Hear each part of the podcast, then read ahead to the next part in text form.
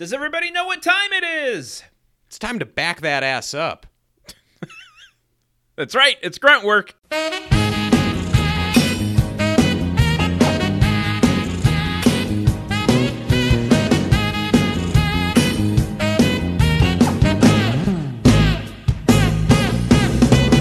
Now, this is going to be the hardest thing I ever had to do.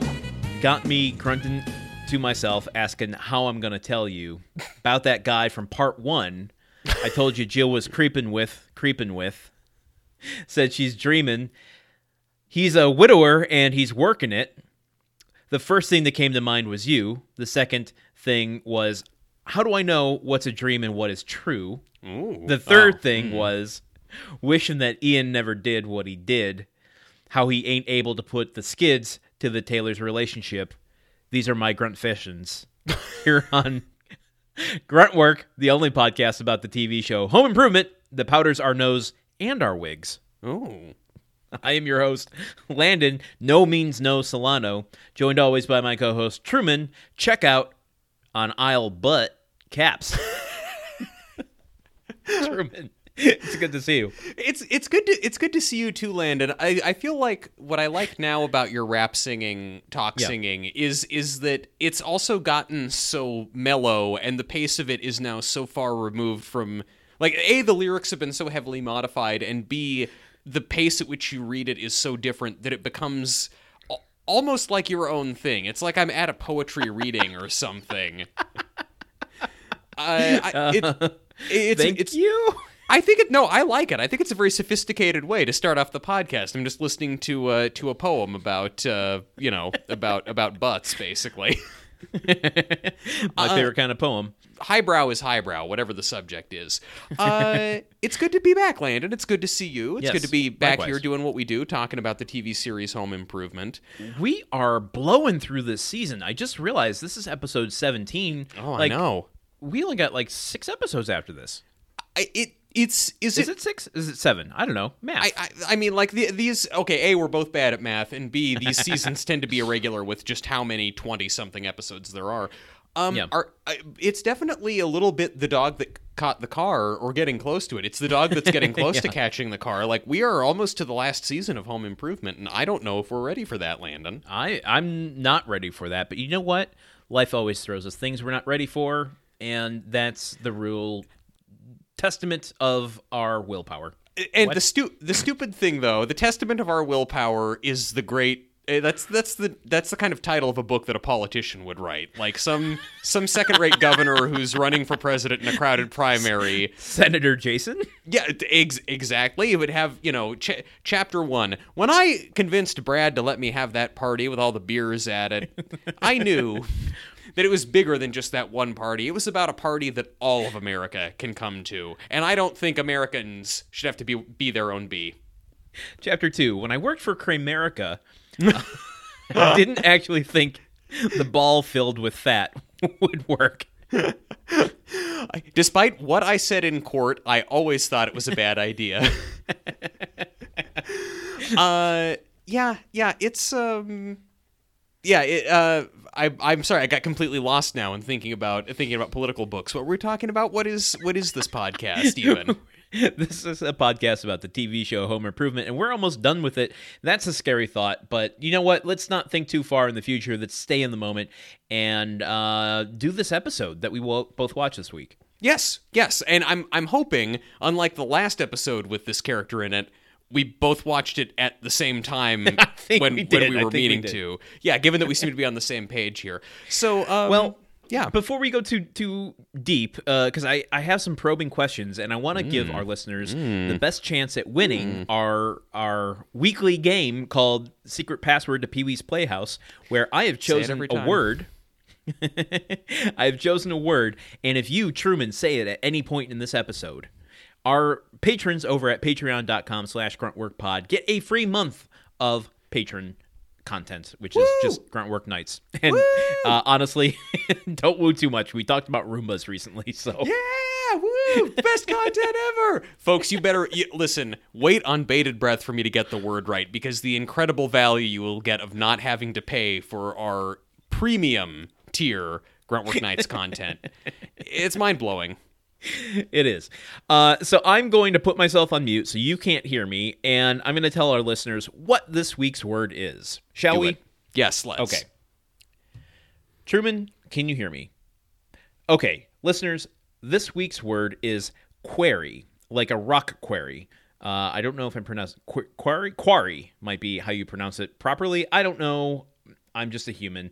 Uh, I'm thinking we can get close to it. I'm going to try to guide him there. I don't know that uh, we'll we'll get there or not. I guess that's how you define the game. So um, let's go back to Truman and see if he's listening to us. Truman, are you there? Uh, Did, did you read them the entirety of, of the novel War and Peace while we were gone? It seemed like a rather uh, lengthy conversation this time. How long is the word? At risk of of giving you a clue to the word, I second guessed my pronunciation of it. oh, okay, okay, all right, all right. I got some ideas. I got some ideas. okay, all right, all right. Uh, but before we go too deep into that, let's uh, let's tell them a little bit about what happened in this episode. Truman, do you have a synopsis for us? Yes, I do have a synopsis for you, and I also took the liberty of writing it as a haiku as well. So, you, so What? you've got you've gotten both. I had a good time. I had a good time last week when you had haikus. No. Um, my, You know what this is- means? I just have to one up you next week. So haikus are my superpower. So uh, I, I can't let I can't be I can't be beaten. I'm Well, gonna have course- to do it next week. you you won't be beaten because your you- haikus are your superpower. This is just an opportunity for you to raffle stomp me at yet another thing. so uh, okay, so first Okay. first we'll we'll synopsize it. Okay. In this episode of Home Improvement, Tim has finally hired the best granite guy in Michigan to finish the countertops in their kitchen remodel. But when he turns out to be Ian, the cute guy from the YMCA who asked Jill out a few episodes ago, the sexual tension at the Taylor house gets cranked up to 11. now, Yes. the uh, haiku of that of that, which will make uh, uh, more sense, audience, once we once we break it down a little bit more. Oh my God, Patty! Look at the granite guy's butt. It is so damn big. Is it big? I don't I don't think think- it's I- I big. don't know. I don't- I know don't if know that women it's are- big. I don't know if women are into big butts. I don't know what aspect. Like, I don't know what aspect of butts uh, on men women are into. I I, I cannot figure out that. God, Patty, look at his butt. It is so g- great. it, it is so null code. It is so ins, insert compliment here. I don't know. He's got a great ass.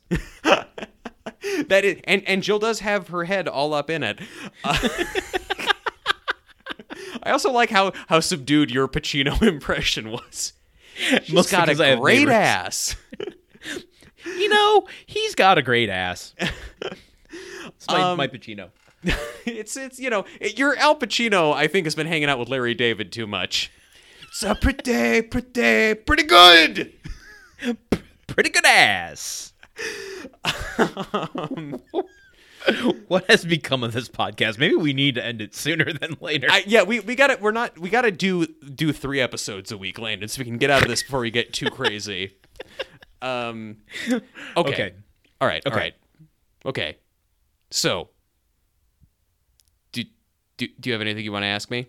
oh, do you have another haiku for us? No, well, no, I didn't know if you wanted to ask me to, to guess that title or anything. Oh, I thought you had more haikus. I was No, I no, was I only have trying one- not to step, step on your haiku. No, Landon. I only I because again, haikus are not my superpower. I only wrote one. I can't come. What do you expect me to come up with two very short poems in the course of a, a day? No, no, Uh, sir, no. No, I don't expect you to come with the, with haikus because uh, I expect you to come up with titles so Mm-hmm. that you can play the game. Guess that title. Yes. Okay, so I got four Seven seasons, and it's the most awkward way I've ever delivered it. Yeah, you're we're finding new ways to be bad at our jobs, really innovating in our failure as we go on. Part of the charm of, of, of this podcast. Uh, okay, first option: no ifs, granites, or buts. okay, I like that. Okay, I'm glad you do. Second yeah, option: yeah, yeah. Kitchen confidential. okay. Uh, interesting in that I'm reading the James Ellroy uh, L.A. Quintet at the moment, and L.A. Confidential is my next book. Oh, okay. Are you then going to read Anthony Bourdain's book Kitchen Confidential? Uh, because that that would That would be a little e- more direct more of a reference, brand. wouldn't it? Yeah. Anthony Bourdain probably. I, I bet. I don't. I can't say for sure, but I feel like Anthony Bourdain probably had a butt that women liked. I. I, I don't know. I have to be honest. I, I'm gonna. This is full. Listen. Uh, according to my my gruntfessions uh, intro, I have to be true to the theme of the episode. I've never seen Anthony Bourdain. I, I he seems like someone that uh, I would be very in envy of or, or admire greatly, but I've never seen a show, never read his books. I really don't know much about him. I I mean, look, if if you like just no nonsense, no bullshit travel logs about interesting places and a dude who I, I look, I, I hold Anthony Bourdain in incredibly high regard. I love him. I I'm we're watching Hmm. his yeah. Roadrunner, his documentary. We haven't seen that. I think we're gonna finish the the Anthony Bourdain series from CNN that he made before we we go into that. But I was um, gonna say, yeah. I was gonna ask if that was a good jumping in point. I, I think um, but I don't know. I think the better jumping in point is doing uh, uh, uh, parts unknown or whatever his his Yeah, yeah. long running series is, and getting getting the vibe for what he did. Because every episode is this is Bourdain work now. Every episode of his uh, series on CNN was kind of like an art film. Like each one had its own feel. It's shot and edited in its own way. It's a very cinematic series, and I think that I think you would like his whole vibe. I I, I don't know. Yeah. Okay. But Good- would you like his know. butt? I don't. I don't know. I don't really know. I don't know if he had a good butt. I can't tell. I mean, you kind of have to work for me to not like your butt. So, No. Well, okay. Well, I mean, the man did work hard. Um. Okay. all right, you got another title for us. I, I have two more. Okay. Next more. one. Oh, wow. Okay. All right. Counterpoints. okay, I like it. All right. Nice, simple uh, wordplay there. All right. Last title. The Granite Booty Fest Hotel. I am bringing a lawsuit against you No, for no. that one. Nope. Nope. No court. You- no court will try me. I'm too on good a- at. I'm too good at titles. It was I am. roller coaster, and I got whiplash from it, and I no. have emotional scarring. Uh, you you you signed you signed a waiver before you entered the theme park of of my titles. you I'm wanted going to to- hear them. trust you to edit that out of the show so that we don't get complaint letters from Nope. our listeners. No, I will not. I'm going to, in fact, just just have me repeating it throughout the episode so that we get letters of thanks from dignitaries, diplomats, world leaders. Th- Okay. That title will create world peace. I'm just predicting Only- it right now. Only if you hold true to your side of the bargain that you will insert th- that at some point in the episode. Yeah. Will I relinquish my fear, anger at that and fear both? My finger. I- look, look. I mean, it, you know, a week from now, when you turn on CNN and you get news that Vladimir Putin is pulling out of Ukraine because of how good my title was, uh, and it and it convinced him of the beauty of life, uh, you'll thank me. You know what? You'll thank me, and you'll apologize for suggesting that I even edited it out. God, okay. Um, I, so you kind of danced around uh, a little bit what the title is, um, but not really. I mean, you, you hit on one of your your train of thoughts that you usually do, and uh, I know the train just didn't stop at the station for some My, reason. my my my trains of thought do not run on time. Let me let me be very clear. there are bandits Uh, out there robbing them every time they go. I, I don't know that I can give you a clue to get you there though. Um, Yeah, and I don't even know how applicable this title is to the episode. Uh, I'm just gonna tell you what it is. We're not gonna play just- the game this week. Yeah, just fuck it. Just tell me.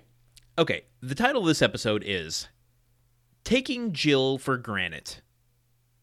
Mm, come on. The Granite Booty Fest Hotel was right there. No, the no, no, no, no, no. Yeah, no, I'm repeating it throughout the episode. Granite Booty Fest I meant you have to edit it in. You don't I- just say yeah, it and again. I'm, I'm giving myself multiple takes so I can put it in at different points. I, it's just podcast professional shit here, Landon. Um, that's a bad taking Jill for granted. I mean, no one's 'Cause no taking one- Jill. Like, yeah, no one takes Jill for granted in this episode. No, no.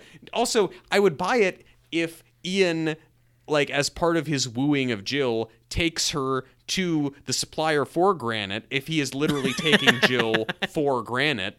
And that's like the Where- date or how he tries to impress her. Wait, what does a supplier of granite look like? I don't even know. I, I I feel like I feel like Ian's granite supplier. It is probably Uh-huh. a warehouse, but he's set up like a, a little romantic table with a tablecloth and a candle and an old bottle of Chianti. And he's just like, oh yeah, I just I just bring uh I just bring all of my clients' wives here when I'm picking up granite. Why don't you have a seat while we just wait for this order to come out? And then like one of the one of the stock boys from the back room comes out playing a you know playing a violin or something. you know, there's a there's a truck Okay. driver pouring a pouring a bottle of wine for them. Oh, well, we may as well uh, drink this while we wait for them to fill the order. So, Jill, you like I jazz? just I, I pictured a cement mixer just going around in circles and then tilting upward and the wine coming out of the back of it into glasses. Well, ho- hope hope you like Malbec because we've got four thousand gallons of it. Oh, my man. god. This episode aired on March 3rd, uh, 1998. Directed by Peter Bonerz. Truman, we, in a weird coincidence, this might be the only time in Gruntwork history that we are recording on a weekly basis uh, at the same time the episode aired. Oh shit! Really? Isn't that it was, weird? It was airing on. It was airing on Wednesday nights. This aired uh no Tuesday nights, but it March 3rd just passed. Oh shit! So, oh, you're right. like- yeah. Okay, we are. Oh, we're pretty lined up, aren't we? Yeah, and it's it's only going to be to the end of the season, but um I just found that interesting.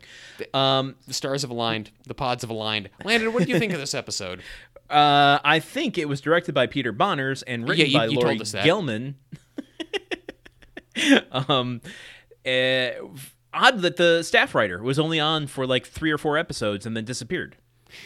Well, you know, I mean, uh, staff writers tend to be a little on the interchangeable or disposable side in Hollywood. Not saying I agree with that, but that's just Okay. You know, I hey, I was the staff writer on a couple seasons of a show, and then got uh, and then I just disappeared. So um, I sympathize. I I'm not even seeing him on the credits for this one. I'm wondering, you know, every once in a while an episode gets produced before, you know, out of order before they, you know, um, Mm-hmm. instead of how they air them. So I'm wondering if maybe this was produced before he came on. I don't know. Interesting. Interesting. Interesting questions. Are they interesting? I don't know. Truman, how did you feel about this episode? I felt like I started this sentence in a bad way to convey my thoughts about the episode, but if I keep talking, no one will Yes. notice. I love that they brought Ian back. I really Mm-hmm. like as soon as he was on screen and I, I don't know. There's just something about when a sitcom does a a direct callback, like basically a part two to a previous episode from like earlier in the season, that makes me feel so electrified and so special and so so rewarded for having stuck with it for that long. So yeah, um, my my first note here was when it wants to, this show knows how to do a callback. Oh my god. It was very very well done. Very well executed Yeah. in terms of having like having Patty there as someone who could explain who Ian was and get us up to speed with everything right away. Um so I like that and I like the the continuity with an episode that we really liked. Um I I hate that Tim's jealousy is an issue in this episode because so much of what I liked about the first episode with Ian in it is that Yeah. Tim Tim at no point in that when Jill is talking about oh this guy at the YMCA asked me out Tim laughs it off because it's like yeah, Yeah. oh ha ha ha that's that's a funny thing you're my wife we're married I trust you to not cheat on me I don't care that other guys find you attractive you're a total smoke show um I'm sorry for saying the word smoke show even as a joke that's a that I'm I'm a joke show now honestly for having used that um but I I, Your name I, has become synonymous with jokes. Therefore, I think we could just call you a German Show. You're really getting back at me for that title you didn't like, huh? You're really just cutting right to the core of me. um I so that that was one of my favorite like that was one of the healthier relationship moments that I can remember Yeah. from the show was was Tim not caring that Jill had gotten asked out. So then in this episode the fact that Tim gets very outraged and suspicious and judgmental Well- of Jill when she's done everything right kind of pissed me off. I'm gonna I'm gonna push back on that a little bit. I mean, What? they they say, you know, they're looking out for Tim's jealousy, and you know, when he does find out, he is a little like, eh, what? Um, I don't know how to feel about this. I don't I don't really ever feel him being outraged. Um, it's uh, they address it, but uh, I don't know. It, it doesn't feel like an actual conflict. I, I just I don't know. He seems pretty. The fact that he's kind of getting after Jill for having Mm-hmm. not been more communicative about this guy. I I don't know. I we can hit it when it comes in, but I just feel like he. Uh, for Jill has done everything right here, and I, I, I think that, that Tim is uh, unnecessarily harsh on her. Well, Um, there, there's a problem I think with the episode in general, which is you say she does everything right. I say the episode wasn't constructed in a way to allow her to do anything right. It's one of those things where something happens so quickly there wasn't an opportunity for her to like what was she going to do? Pull Tim aside and say, "Ian, give us a second. I got to tell talk to Tim over here in the living room and tell him about when we met last time." Like that's not really set up that way. So yeah, true. I don't know. It's just it it feels I don't know. It is what it is. But um I I had an interesting uh feeling watching this episode that like somehow stick with me through this if you will. Okay, I, I'm, I'm, I'm. You stuck with me through my titles. I'll stick with you through this point. Somehow through some sort of like reverse synthesis, they found a way to separate the situation from the comedy. They, like they- both they- ingredients both they split- ingredients they are split there. The atom. they split the concept. both ingredients are there both ingredients are good but somehow i just now have chocolate and peanut butter on my counter as two separate things like you know i like the situation and i think that there are some laughable moments in here but they've lost something from the previous season or seasons where the situation itself isn't making me laugh anymore Well, they've lost something from the previous episode. Like last, the last episode made us laugh a lot about a situation that Yeah. was not inherently super funny. So But I, I think it's it. I mean, yes, that's true. Uh, but it's I think more indicative of just the season, and I, it goes a little bit to my like uh, comments about it feeling like they're kind of going through the motions or they're just kind of coasting uh, to a degree. Where I don't know. It just it's it doesn't. I don't know. Like the the. It seems like they could have squeezed the situation for comedy here uh, that they just didn't, and they relied more on people's reactions to things. You know, like uh, maybe I'm just hoping it was a different show. Like, you know, if this was Frasier, uh, you know, there would be all kinds of revolving doors as Jill is trying to hide Ian from Tim, and you know, who knows what. But yes, uh, who am I saying that Frasier is more of a situational comedy than Home Improvement? Maybe I am. I. I, I well, I mean, it was certainly more awarded as such. Also, folks, longtime listeners will appreciate the fact that like that now Landon has come all the way around to comparing Home Improvement to Frasier, the thing that uh, the thing that was my bread and butter for so long. um, we're we're in total we're we agreed we're in agreement. I guess is what I'm saying. That's what my hat says. Yeah. Um, I can't wait for you to start talking about Mario Bava and Italian horror. Uh, yeah, no, it'll it'll come right around. La- Landon, who has Landon, who has read Dune for me, started watching King of the Hill, like all these things to get on board with my stuff, and I still have not watched a single Italian horror film. You, th- th- there's an imbalance in our friendship, and it's on my side. Um, I, I know your your delicacies though. thank um, you. My last uh, reflection. I, I just want to be upfront, just very forthcoming, as Yes. my gruntfessions say. Uh, my notes for this episode Were consist of forty. Consist- maybe, maybe that's the excuse I should go with. Uh, they consist of forty-one words. So Wow. and it's not because I'm getting concise.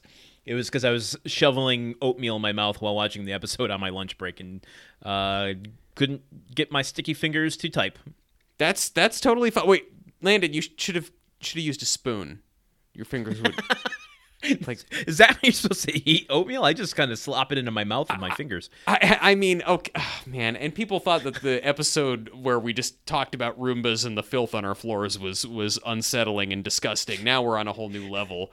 Half of my oatmeal gets on my shirt because I miss my mouth so much. I mean, well, Landon, then you need like uh, invest in a straw at least, if not a spoon, then a straw or a funnel. Have you ever tried to get, like even get a milkshake up through a straw? That's not you're not going to Well, get an entire blueberry through a straw unless you get one of those like boba straws. Then maybe. Oh, now you're onto something. Yeah, exactly, Get a a boba, boba straw straw. to eat yeah, eat the eat- oatmeal. Okay. Yeah, yeah. That you just assumed that I meant a normal straw, not a boba straw. That is kind of ignorant. Um, so do we want to just do we want to just crack this episode open? Because I realize we've been talking a lot about butts and Jill's rightness or wrongness, and I'm realizing Yeah. that my synopsis is on the light side, and it didn't really describe a lot of what happened. Well, uh, yes, but but buckle up for some more butt stuff here, because uh, Oh, you never want to hear that ever. or maybe you do. Well- Actually, no. If you if you do if you hear that and you do want to hear that, then great, good for you. Let's uh, set our pencils right on the edge of the counter and wait for our crush to walk by, then feign a cough, knocking the pencil to the floor with our elbow, and as it bounces a few feet away, get up and bend from the waist with no more than 45 degree angle in our knees in order to flex the gluteus to the maximus and watch him or her gaze in a dizzying display of awe and confusion at our deep, deep, deep dive. awe and confusion. I don't want anybody to like if I'm if I'm trying to turn somebody on with a part of my body, I don't want them to be confused by what they're seeing. I I mean I, I mean is is mystery in and of itself seductive? Yes, but confusion no. I don't I don't think so. Uh, to each their own. I mean, I guess, I guess. You know what? I again, I'm not trying to yuck anybody's uh, yum, whatever it is. So we open with Tim. You know those you know those bookmarks that uh, have just like the hands and the nose coming over the top of the book. yeah. Yeah, I, I put that in like the back of my pants, so, so that when I bend over, I've just got a little guy uh, staring at someone, We, we, and we, they call, stare at me very confused. we call that an Easter egg, folks. A little something extra for people who are paying attention to the details. Game developers do it all the time. Um, so Oh my Tim God. Is at home cleaning. This is what we start with. He Yeah. is uh, the the cabinets have all been redone in Casa Taylor, and the grunt creep is hanging off of one of them, helping Tim to clean. Uh, their kitchen remodel is nearly done, except uh, uh, Jill laments that Tim has fired uh, oh, five bucks. already. Tim has uh, fired uh, multiple granite guys who were supposed to come in and put in the granite countertops and interviewed about a million more, but they don't live up to his standards. Uh, Jill is just desperate to get the kitchen finished so they can actually use it. But uh, Tim finally gets a call from supposedly the best granite guy in the state, and he's going to come by at 8 o'clock tomorrow, and Jill is overjoyed. Uh, so I my note here, one of my very few notes for this uh, episode, um, forced me to to politely correct you, um, because he doesn't get the best granite guy in the state. It's the city. Oh, in the And I only mention that I only mention that because he says that he interviewed and fired over 100 granite guys. And the fact that there are that many in just the city, not even the state, was shocking to me. I mean, maybe they're like, I, I don't know, maybe, maybe there was some kind of brief. I mean, maybe this is some holdover. Like, the, the, all of these granite guys are super old, and it's from when way more people lived in Detroit. But then, as like the area started depopulating, there were just like Yeah. more granite guys than there were people in uh, who in need of new granite countertops or who could afford granite countertops. granite countertops feels like a very 90s thing. I mean, you still see them nowadays, but like that that uh, isn't like an old you know, house sort of feature that you would find. Yeah, that's that's very true. I guess that's but so maybe there was like a maybe maybe like the minute that granite started getting big, like all these granite guys flooded into Detroit like, "Oh, this is going to be this is going to be the market for it. This is where it's all going to Yeah. happen. American manufacturing is back, baby." And then uh and, and then it didn't and so there's just been this granite glut. Are you are you sure it's not like a uh, repurposing? Like wh- what was granite used for before countertops? I don't. I, I'm not even sure I know that. I, I don't know Roman statues. Uh, I can I cannot those are even marble. say. Mm, yeah, yeah, probably so, probably so. Yeah, maybe maybe these maybe there's so many granite guys in Detroit because they're like ripping them out of abandoned auto plants and and then reselling it. It's like, oh yeah, I've got I got a bunch of copper guys too. They're all very twitchy and uh, they. And, and whenever he comes over to my house, my catalytic converter winds up missing. I don't know why, but um, oh my god. so uh yeah, okay. So okay, you you got me there though. So it's just the best granite guy in Detroit, not the best granite guy in the state. Uh did you did anything else from this scene particularly uh jump out at you? Um, they're they're doing a remodel like uh, of the actual set. I thought was interesting for what only a season and a half left. Like why why go through the trouble?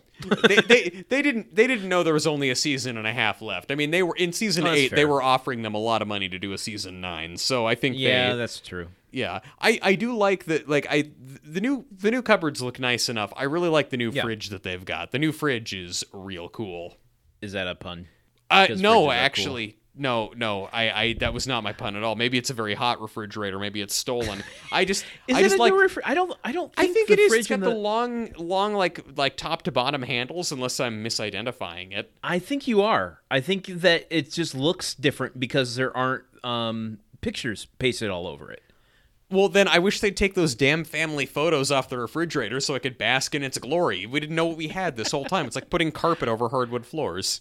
I'm I'm going back to an old episode to check this out. We got Oh go wow. tape. Okay, okay. Let's go. Let's go to the videotape.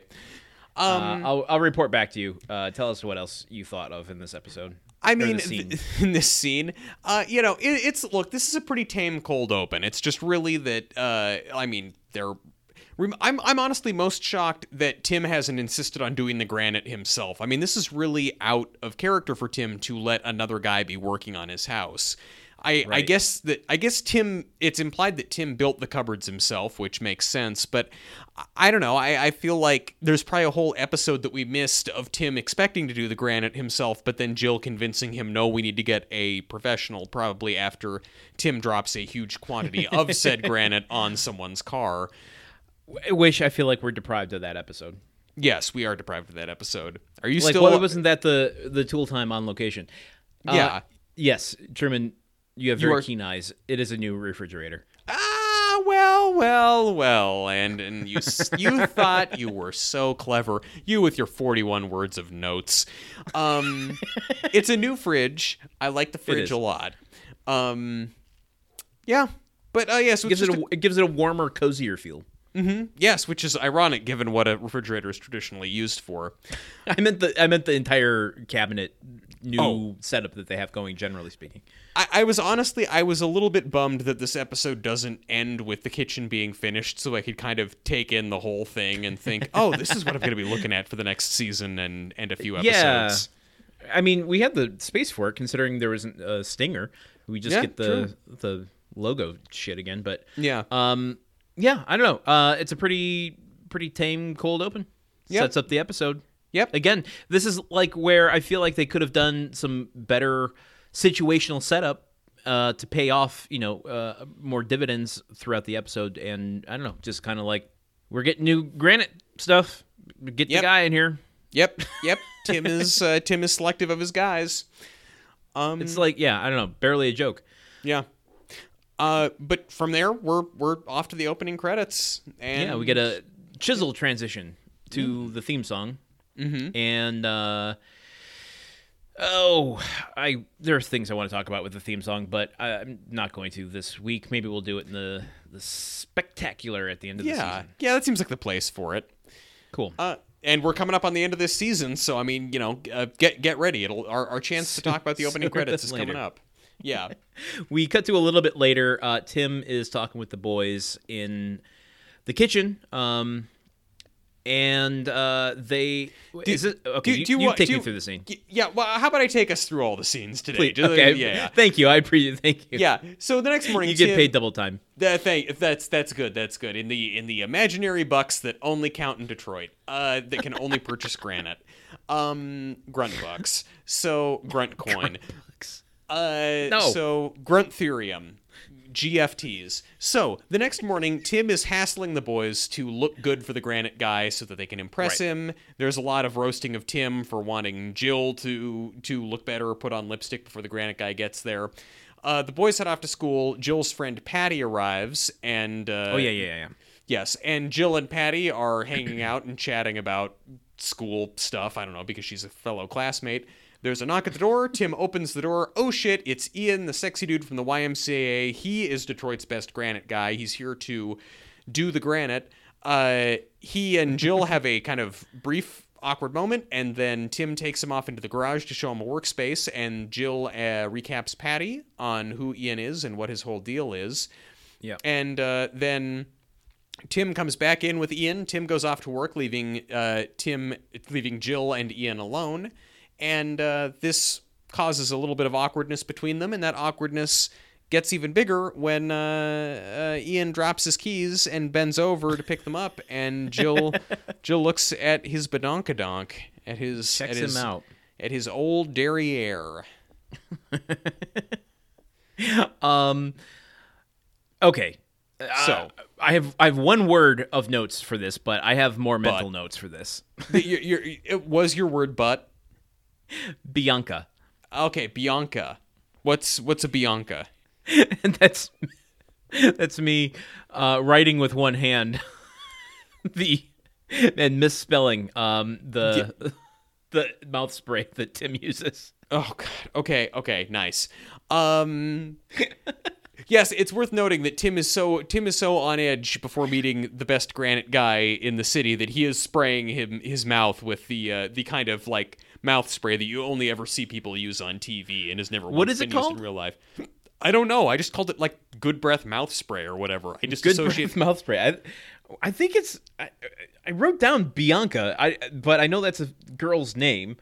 Yeah, Uh, that's that's good that you know that, Landon, because it is. I, I I don't know. I don't on. like. I, I've just always seen it used on TV as shorthand for this dude is a ladies' man who's about to kiss someone, which is kind of funny. That I mean, I guess it is funny that It's Tim is tr- Binaka. Binaka. I've never heard the word Binaka used before. Binaka is a brand of uh, mouth spray. Hmm. Interesting. Interesting. Breath Mildly spray. interesting. My bad. Uh, I, I guess it is funny in this scene that Tim is treating the first meeting with this dude like a date, whereas Jill is the one who has the actual romantic tie-up with him. That's that's a fun bit of irony. Yeah, but they could have played that up some more. It's kind of that's I know I'm not gonna keep circling around to it, but like I feel like there's so many missed opportunities for how the situation could have squeezed more comedy out of it, and we just didn't get it. I yeah. I mean, I did I did like though. I did like this whole setup of Tim. Like, there's just a lot of good dunks from the boys on Tim here. Like Yes. Tim is. You know, Tim is telling the boys to like get dressed up better before the granite guy gets here. He says it's important to project a good image for your subcontractors. And then uh, Randy goes, "Oh, is that why you're not going to be here today? Good thinking, Dad." Just, just great. Um, my big note for this scene is that they directly address uh, those questions we had from that last Yes. episode. Yes. Where uh, Patty's like, the guy that you had in the dream, the widower with the four kids? And Jill's like, I don't know if that's true. That was all part of my dream. I, I freaked out. I freaked out when she said that. I was like, oh, they're actually answering our questions from the episode. Oh my god, it's for us. Uh, I thought that was I thought that was pretty pretty great. Yeah, no, no, I, I, I like that too. That, but there was no like, I don't know. I, I, I liked it, but then at the same time, I was thinking, well, they wouldn't have told us that unless it's somehow like, unless they want to like retcon his background so we can have him be doing something else. Which again would have been a better situation to get comedy out of, but they they don't. We walk out of this episode with no further details of Ian outside of he left a relationship recently. he left a relationship recently, and he left his tools at Jill's house. That's that's all we really know.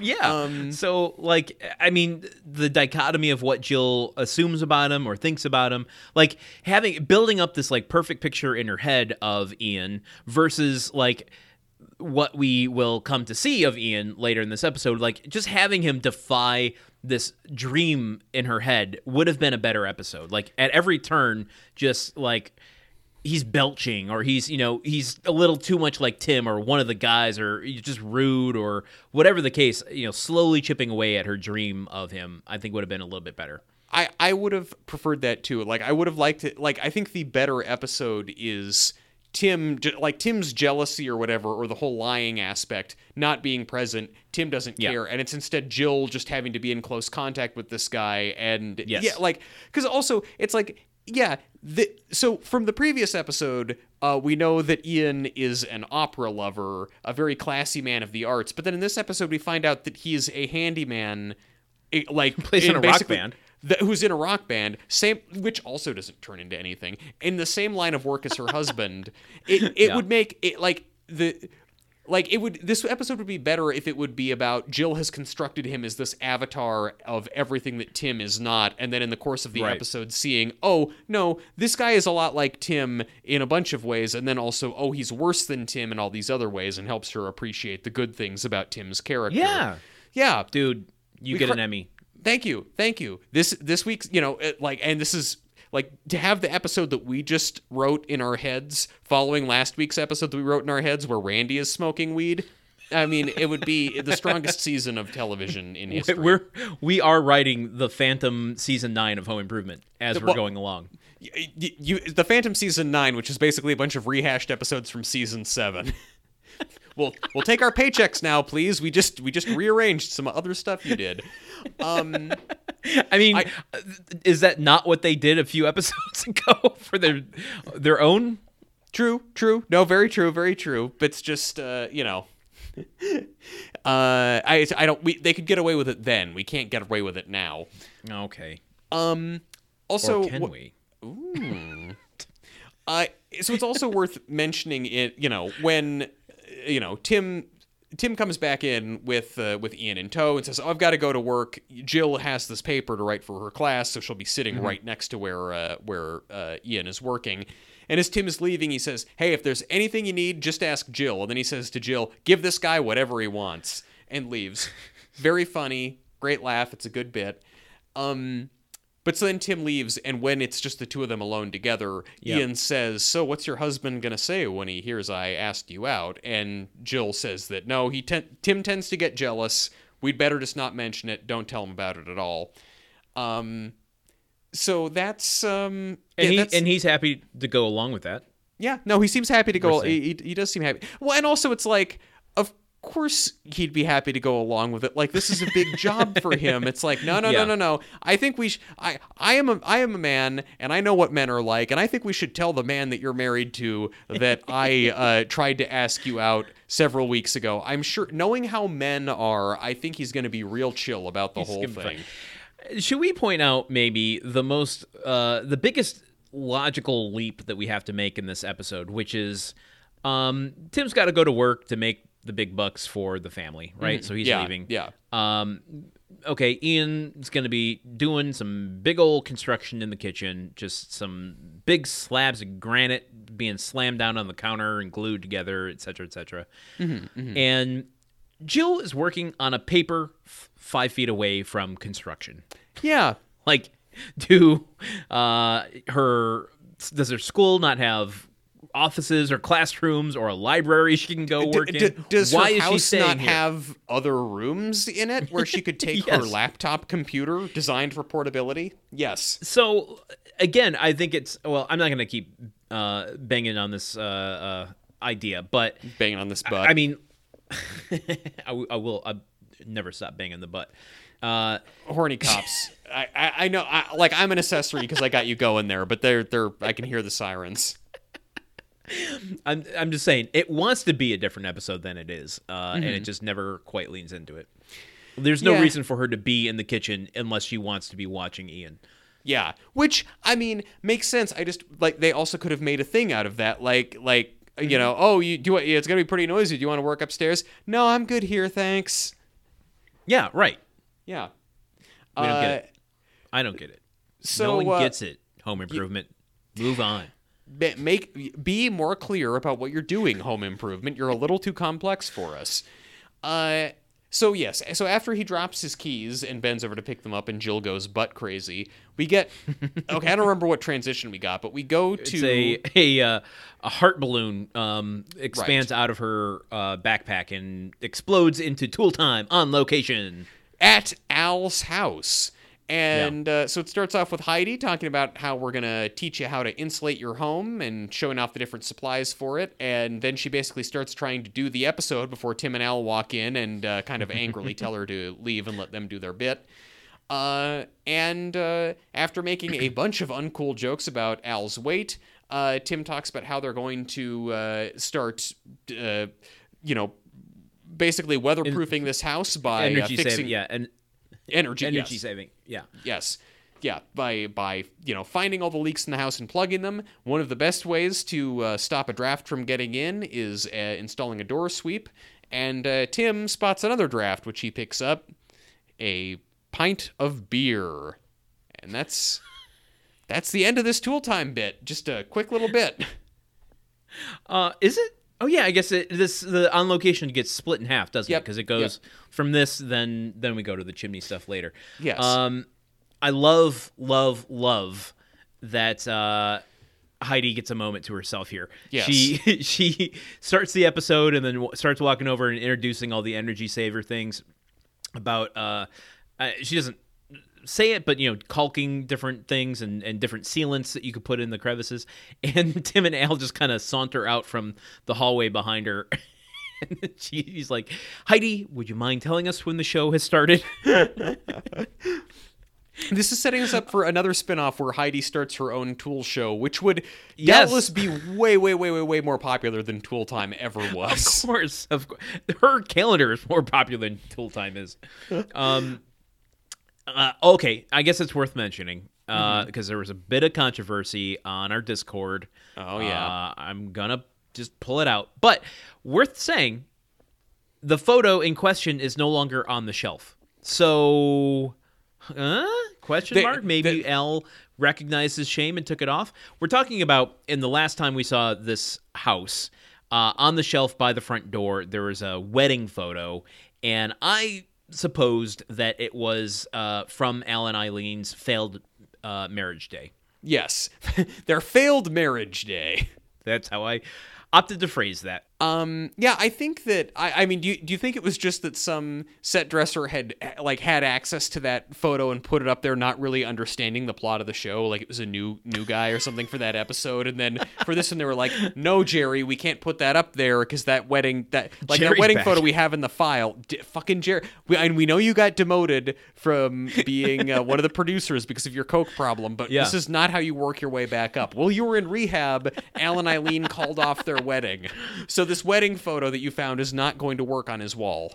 Well, our, our listeners on our Discord uh, went in, they did a, a freeze frame, enhance, enhance, enhance, and pointed out that the wedding photo in question couldn't have been from Al and Ilene's wedding because, A, uh, Al wasn't wearing a baby blue tuxedo, for one thing. Yes. Uh, that, um, I don't know, uh, that, that was really their, their main evidence against it. My, my, uh, we went back and forth, and this was my, my thought was Al in a a despondent disparity knew that Ilene was getting married. A despondent And so- disparity.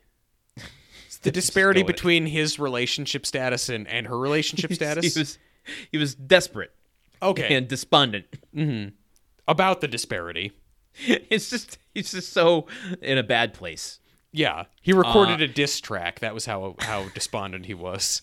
He he rented a tux to just to go to Al uh, Ilene's new wedding, and right as the photographer was taking a picture of Ilene, he kneeled down in front of her to get the photo taken, and then ran away just so that he would know he'd have a photo of her Yeah. of yeah, the two of them looking like they got married. Yeah, he just he just uh, dispensed with all uh, sense of propriety or, Yeah. or politeness and and got in there. Yeah, yeah. Um, But then, then he because the the photographer was Patty, he probably bribed Patty, and Patty's like, "This is the most pathetic thing I've ever done. I'm going to do it for you just because uh, I don't want to be involved uh, any further with this sadness. So just Mm-hmm. get out of my life because I know you'll just keep pestering me for this photo. So here's your print of your photo. Get it out of here." And he put it up there, and maybe Tim saw it between the episodes and like, "Al, really? Is this where you are in life? You Mm-hmm. really you're putting up photos, photo bombs of you photobombing." Ilene's wedding as if it's your own. And who are you trying to fool? It's just me. I know you two aren't married. yeah, yeah. And then Al does his little pouty lip and goes, Ah, you're right, Tim. I don't know what I was thinking. And then took it down. No, he didn't take it down. He disposed of it. Um, still doing a bit from like like ten minutes ago. That's that's what real comedy is.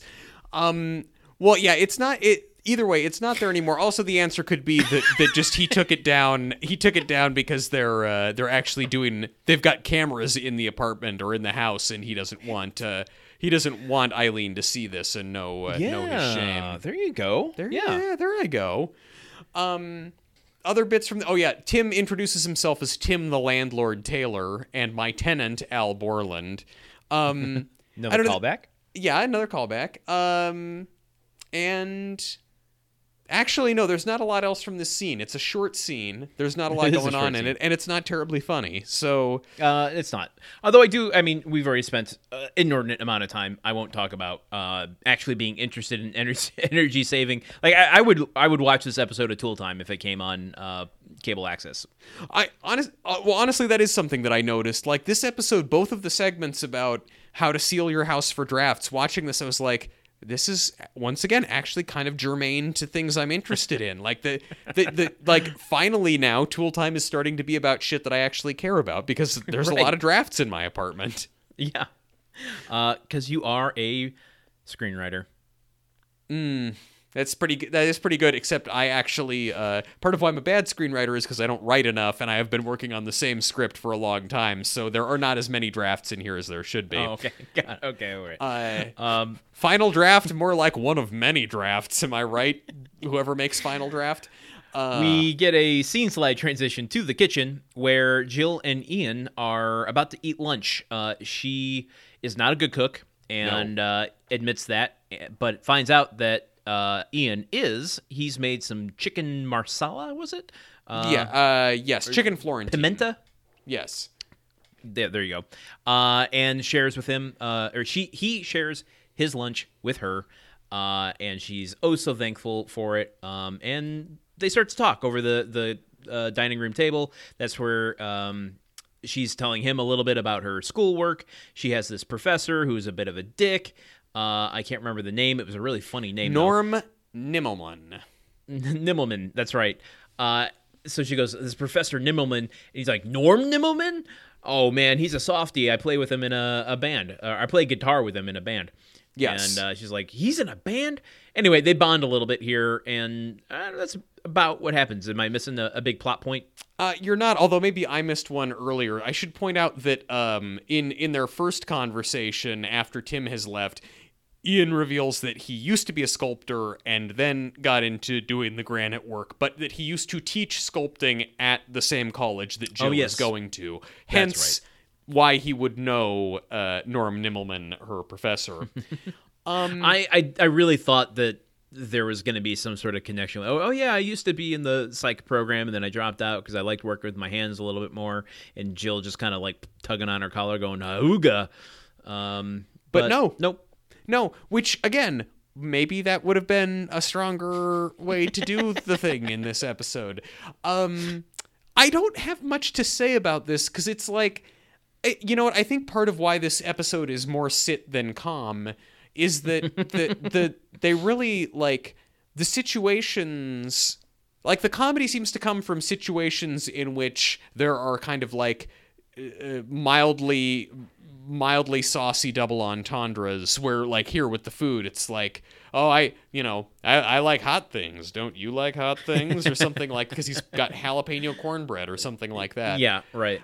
hey i like to keep things spicy. I bet you understand that. And and just the audience He's, going yeah, he's talking about the how he makes her meatballs, uh, how he makes his meatballs with a little bit of cayenne and uh, He- he's- other he- spices. He's he's making her meatballs too at this point. I mean, she's uh, hearing all this. So I, I don't know. Like she she's stressed. He I, you know he says, "Oh, I know I know your professor. We play in a band together." And I'm like, "Okay, so is something gonna ha- is, he gonna help her out with the paper Right. or like uh, Right. do, pull Well, strings let- with the professor?" Why don't we do this? Let's reverse engineer this. We're gonna spoil alert a little bit of a scene coming up, and uh, let's let's start taking this beat by beat. Um, what happens later in the episode? Uh, he claims that Jill has been giving him signals all day long. Yes. So in the previous scene where she checks him out, this scene uh, where they're kind of getting along, he literally like feeds her part of uh, his food, uh, his hand to her mouth, and Don't. Yeah. don't what? Don't. Don't Just don't. feed a w- woman who's married or like don't ever. I don't know. Well, like you're, it- you're you're hitting right on it, which is if anything, he's giving her signals Yeah. that she's not picking up on, and I think he's interpreting it as she's not resisting my signals, therefore that's a signal she's giving me. It's just I don't I mean, my girlfriend who lives in my house and I mean it's our whatever like I've I don't think I've ever fed her sensually a piece of food and we've been together almost 5 years. I don't think that I don't think that like your only previous interaction with this woman who you know is married is that you asked her out and now you're in she and her family's home and you're like, "Hey, eat this food out of my hand." Like, fuck you. Like, dude, read the room. Like like I, I don't if that's part of your flirting fine, but you know this woman is married. I, I Yeah, I mean, I don't know. It doesn't make too big a deal out of it, but it's you know, it, I don't know. It is what it is. I- Um, yeah. that's my motto for this season. It just is what it fucking is. I mean, wouldn't it be fucked up if it wasn't what it was? I mean, that would be some Twilight Zone shit. you know what? At this point, I'm prepared for things to be what it is and what it isn't, and anything in between. So, uh, you can't fool me. Is the is is, is what's fooling me because it Do- either is or is not is. Absolutely astounding content some of our best huge fan of what we're doing here today. Um so uh, yeah so like does he do other does he do other big other big flirt moves aside from like mentioning that he plays guitar in a band which i feel like you you know. Yeah, that's a very like uh, college student uh, uh, flex. hey have you uh, yeah yeah we're doing a cover of this song uh, wonderwall have you heard of it it's pretty good I actually got my guitar in the van. You know, this this granite needs to set for a second. I'll I'll bring it in. Uh, well, that does, I guess, beg the question: Did his truck actually break down, or is that like his move? I mean, th- then that's a pretty like if his truck actually broke down, then he wouldn't like.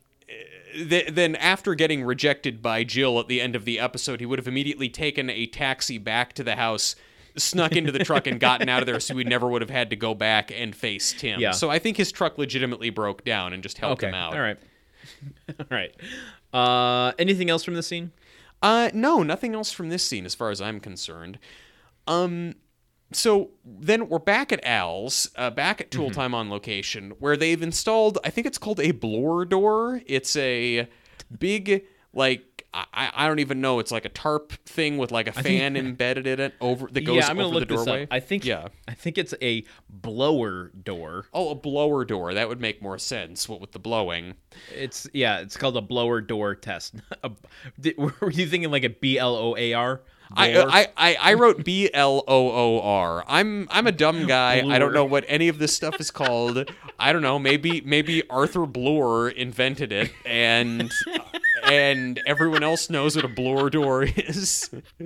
This is a blower door. If you just search blower door, uh, you'll see exactly actually what is on frame, which is this like red tarp uh, that is sealed into the door frame that has a fan attached to the bottom of it to um, create a vacuum uh, within the home. Yeah, this thing seriously sucks, and it. Uh, so they're getting it all. They're getting it all set up, and they're going to fill the house up with smoke, and then they can see where there's cracks because I guess this will be. This creates a vacuum through the house, and wherever air is is wherever they see the smoke gathering, that's where they know they need to seal it. in a episode filled with butt references, mm-hmm. no butt crack joke. Wow, you're right. They've been making jokes about Al's butt crack specifically. Like butt cracks are like the fourth host of Tool Time, and I'm that's actually really shocking to me that they didn't. And also, it's about yeah, like th- th- you know, Al could be saying something about like cracks that wind can come in through, and Tim says something like, "Al, I know plenty about having to stay away from cracks that there's air coming out of." Um, God. again, I, I, I'm not saying that's what it would be. If you gave me 10 minutes to workshop that in the writer's room, I'd have a better fart joke for you. Okay, all right, all right. Um, but anyway, so they seal up everything in the house. Tim steps outside.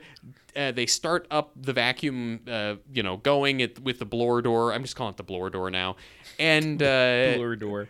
but then uh, then Tim remembers that oh he didn't close the chimney flue, so he tells Al to do it. You know Tim is outside, Al is still inside. Al goes to do this, and oh, the in the process, a whole bunch of soot drops down on his face, which is now completely blacked out.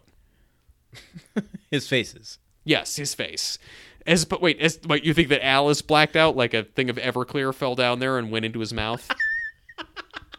No, I meant well. Usually that would be like a, a great place for a transition to like black out the scene. oh, true, that would have made sense. But no, uh, we get a, But- a like cartoon version of Al having soot all over his face and kind of blinking at the camera. Uh, Yeah, which you know, it's, it's a good bit. If he if he it would be funnier if Al wore glasses so that like the glasses could be completely black and then he'd take them off and he'd have like the white rings around his eyes. yes, that would be funnier. Every turn, we're writing something a little bit better than. Well, what we this this would have required like seven seasons of build up of Al wearing glasses. So that- no, that- no, it would have required one simple fix. Okay, eye safety. mm, yes, eye protection. Wear your week. safety goggles.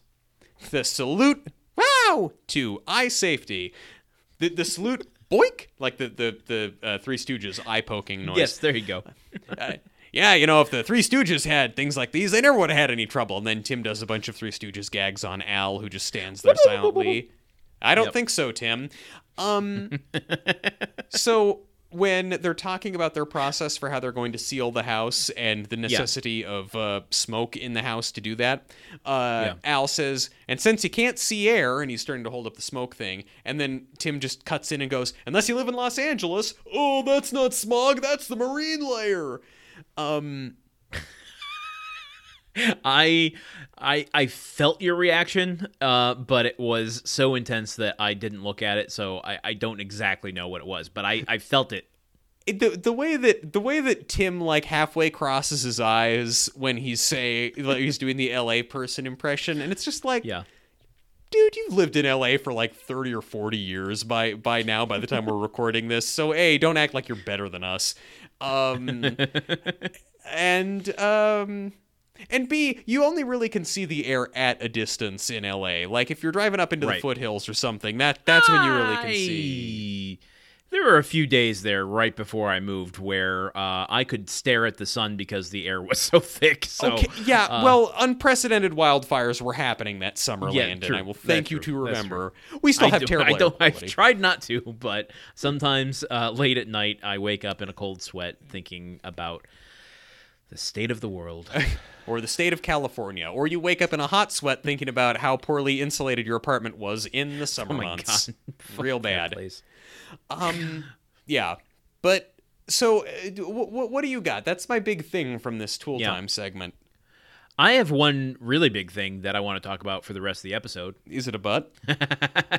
I wish. Um, what were we dealing with last week? Or no, no, I'm sorry, two weeks ago on Tool Time. Mm, two weeks ago on Tool Time, we were dealing with dollhouses. Yes. Oh, the little miniature tool replica of the Tool Time This- set that we get the close up on. Entire scene starts with a close up on uh, Tiny Tool, Ti- uh, Tiny Tool Time, No, Tiny Tim. and Tiny Tim. yeah, yeah, living in Um, the daylight. Well, uh, there is a the Tiny moonlight. Tim. Yeah. So I have it freeze framed on the Tiny Tool Time diorama. And what I found very interesting is that within the diorama is the Hot Wheels that uh, our listener, one of our OGs, Oh my uh, God. Scott Kiersey, sent Yeah, us. Uh, I'm, loo- I'm the- looking at him the- right now. Yeah, those are in the diorama. Oh my god. Tim God. on the the the lawnmower. Mm-hmm. You have Al with his hands on his hips, standing in front of a Binford tool chest. Wow, Uh, they're all they're all in there. that's uh, that's that's pretty cool. Life uh, life imitates Hot Wheels, I guess. I I'm guessing that they probably put that Hot Wheels set out uh, in season 4 Mm-hmm. and, they probably just opened it up and put it in the Tiny Tool Time set.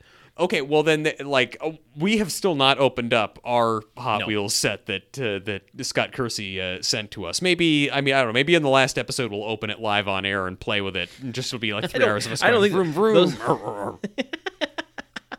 I think those are uh, uh, screen uh, props at this point. So um, maybe not screen used, but uh, uh, they're at least worth five bucks. So Yeah. do you want to do you want to cut that cost in half by opening up the package? well, well, depending on how long I wait to open it, inflation is going to cut cut that cost in half anyway. so I think we I think we should play with all of our heirloom toys now. Folks, open your Funko Pops. Nothing matters. Missiles will be flying any moment. Um God. I I love that Al has a miniature replica of the Tool Time set in his home because, as I may or may not have mentioned, I have a small Lego replica of a city street that I've been building in the corner of uh, my office where I'm recording right now. And I respect anything, uh, any piece of media that normalizes uh, the masculine urge to have small models of things in your home. Well, I'm actually really impressed with this. It's modeled after the original Tool Time set before they did all the uh, fancy, you know, interview desk uh, additions to it. sure, Um, sure. But like they have the gigantic boat oar that looks like it's directly from the Antonioni film Blowout. You know that thing that's above the the bay doors. Oh, yeah, yeah, yeah. yeah. that thing's in there. They've got um, a lot of the like knickknacks. There's a, a a plane, like a Red Baron plane that we see on the set all the time. That's in there. Whoa. Um, the one thing that kind of bother bothers they they have the oil drum where all the transitions come out of. Yeah. so wait, are there tiny transitions? Yeah, it's like if there's Tiny Toons and if there's Muppet Babies, there's also Tiny Transitions. It's a whole little animated series about the transitions that live inside Al's model oil drum. there's Oh probably my god, there's, I want to see it. there's probably a tiny grunt creep that's always falling off of shit and getting into little weird hijinks. Uh, the one thing I want to point out, and this is in Al's house, so it's an interesting detail. There's a picture of Al's mom. Mm-hmm. Uh, odd. Yes, We're not supposed to see her. Yes, I mean, how do you know it's Al's mom? Well, because it's Al's face on a gigantic woman. Oh no. Oh no. No, no, no. No. Yeah. Yes. Ooh. And it's like on an easel next to the bay doors. It's uh, it's uh. Ugh. Which you know, like that's saying Al wouldn't have done that. So Tim had to pre-plan this by making a portrait of Al's mom to sneak into Al's house and put inside of the tiny diorama, uh, knowing that um, who who does the camera work? Gunther, I don't know. Yeah, uh, Gunther does a lot of up. work. Yeah. There's Klaus who does the sound effects. Oh, but I don't know Cla- who does yeah. the camera. Oh, they all have weird German names. They're all uh, they're all German exchange students.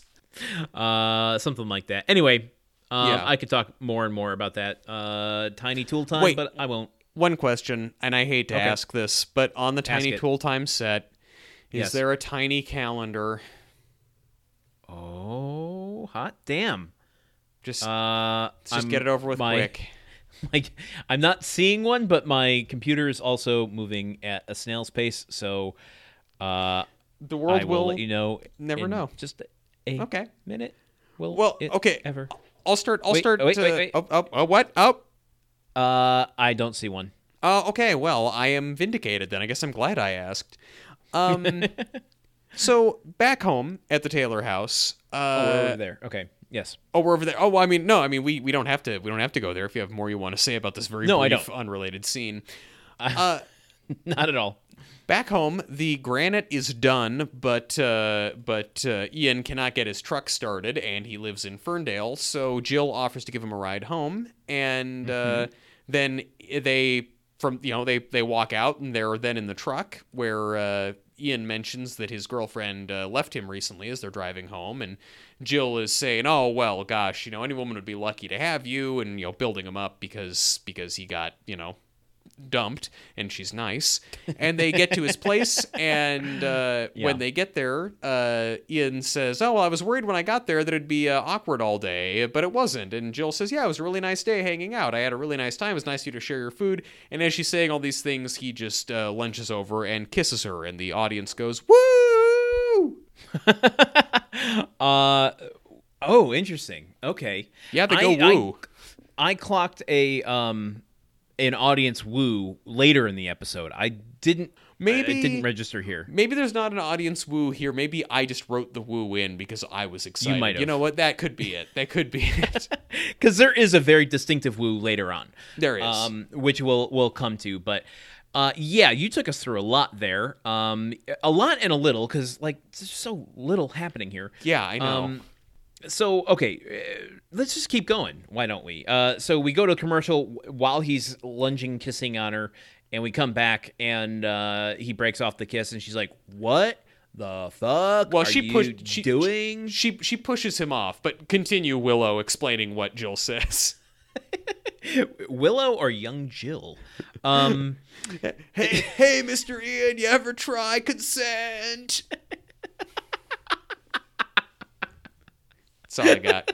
That's all I got. um, Ian, and then Ian starts to you know get total bro, uh, you know, kind of rejected dude about it, and he's like, "What, man? You were giving me signals all day. You telling me that you weren't checking me out when I bent over because I saw you in What? the reflection of the mirror because I was checking you out I- and saw I- you checking me out." I, I, I want I want to say, having also just recently edited last week's episode, we really tend to default to surfer accents when we're doing impressions of people. Either Yeah. like either.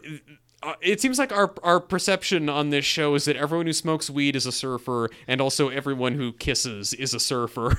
and I'm not I'm not saying we're wrong. Okay, all right, no, no, no, all right. You're, you're saying do this again in a different character. Is that what you're saying? yeah, yeah, that's what I'm saying. Yeah, Okay. yeah, yeah. ta- okay. so try. Jill, Jill pushes him off, uh, saying, "Dude, what in the motherfuck are you doing? Get the fuck off of me!" Right? Okay. Yeah. So she's very assertive and uh, establishing her boundaries, Mm-hmm. and he's like, "What? I was just uh, kissing you."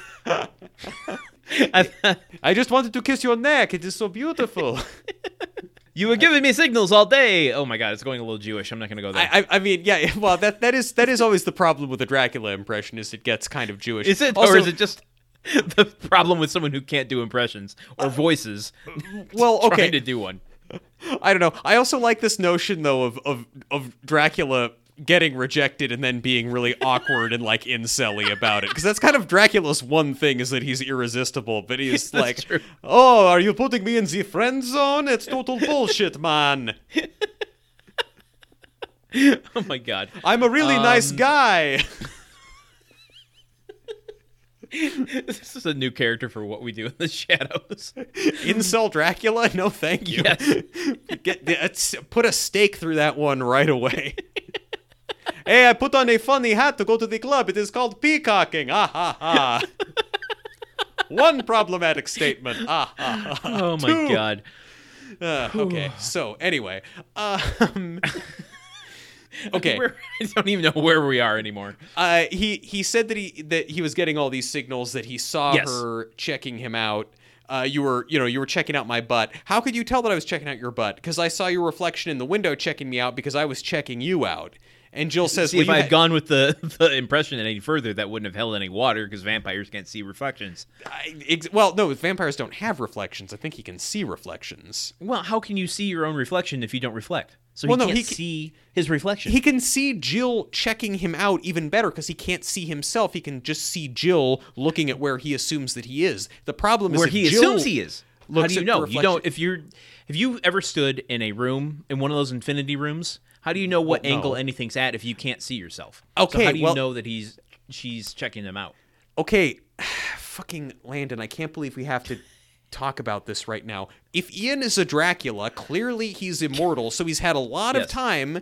He's he's done this millions of times before, in in dozens of centuries probably. He's used to being able to triangulate where a woman is looking and knowing if they're looking at his butt because he's an immortal seducer. So, I, like, what are we even talking about here? Did you not prepare for the episode? Did you not can- read the PDF of Dracula facts I sent you so long ago? So you're saying he can place himself in a 3D environment even without having a an avatar for himself, uh, and be able to to see where her eye line would be lining up to his invisible butt. Yes, that that is what I'm saying. Those are vampire hmm. powers. It's immortality, it's turning into a bat, and it's being able to imagine yourself in a three-dimensional space without yourself as a point of reference to tell if a woman is looking at your butt. Those are the three things that vampires can do. It is in the book Dracula. Okay, all right. Page I'm have 23. to think about this. List of list of Dracula powers. It's a table. I am gonna go reread Dracula uh, and hope that um, the notoriously litigious Stoker family does not come for us. Uh, I mean, uh, I mean, well, look, what's really getting stoked here are uh, are people's affections, or moreover, uh, I don't know. I, I guess really Ian's resentment is getting is getting stoked because he thinks he's Yes. been led on. Um, but anyway, Jill says that he had no business checking out a reflection in a married woman's window. And Ian promises that everything tomorrow will be strictly business, and Jill says, "Nope, nope." She she fires him. He can't come back. She doesn't feel okay about it. And he says, "Well, who's going to install the rest of your granite then?" And she says, "Well, I do happen to be married to Tim the Toolman Taylor." And uh, Ian just laughs at her. He laughs in her face. End of scene. End of scene. um, I mean, it's um, I mean, he, okay. So the reasons that Ian thinks that she was sending him signals. You didn't Yeah. want to tell your husband about me at the gym. You jumped at the chance to cha- take me home. You checked out my butt. I mean, yeah. we're, we've got one of these is basic Midwestern politeness. One of them, yes. Oh, okay. Isn't true because she did tell Tim about him at the the uh, thing. She Yes. just didn't have a moment to connect, uh, you know, to tell him that that's the guy. Yes. And and lastly, looking at a butt does not mean anything. Checking out butts is not a contract. That's not binding. People can check out butts all the time with like just because you check out a butt doesn't mean you want to then violate the sacred contract of your marriage. Truman, thank you for speaking truth to power. I I think this needs to go on record and be on the lips of more conversations.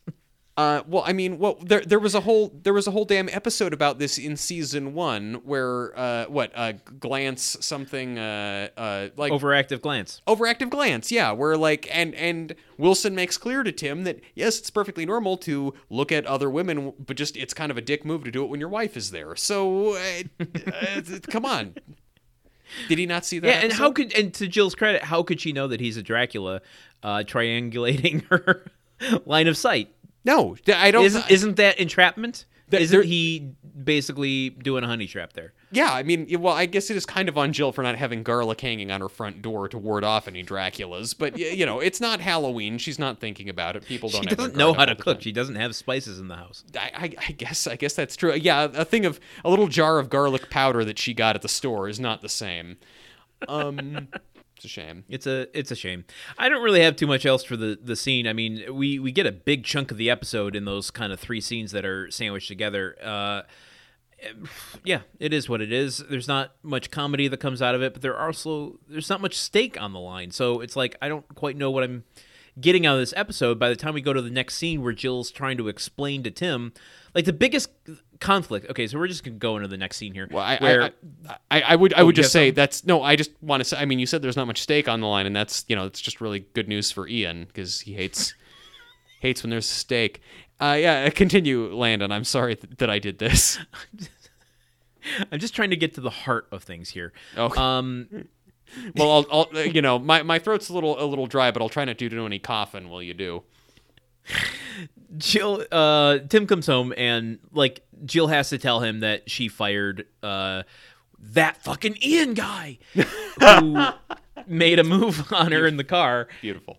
and um, they had to. Uh, uh, uh, he, she has to explain. Sorry. I got distracted by a text message. Okay. Uh, she had to expl- explain to Tim that uh, Ian is the same guy that made moves on her at the gym, and that she had to fire him because he made a move on her. And so, like, I didn't feel any of Tim's jealousy outside of them just saying Tim will get jealous um, until this scene. And so, like, the stakes is like really just hurting Tim's pride for firing his granite guy. Like, that's all that's really on the line here which Yeah. is an insult to Jill's experience through this episode because there's no the, the the heart of the matter is Tim's pride rather than Jill's experience. J- Jill has been through a lot more in this than Tim has, really. Um, Yeah. Yeah, and, and it's I, I don't know, like just the fact that Tim hears about this and his immediate his immediate response is to like you know Jill is saying I just wanted you to not get jealous and for us to get our kitchen back. And Tim going or did you? Did you just have the hots for the granite man?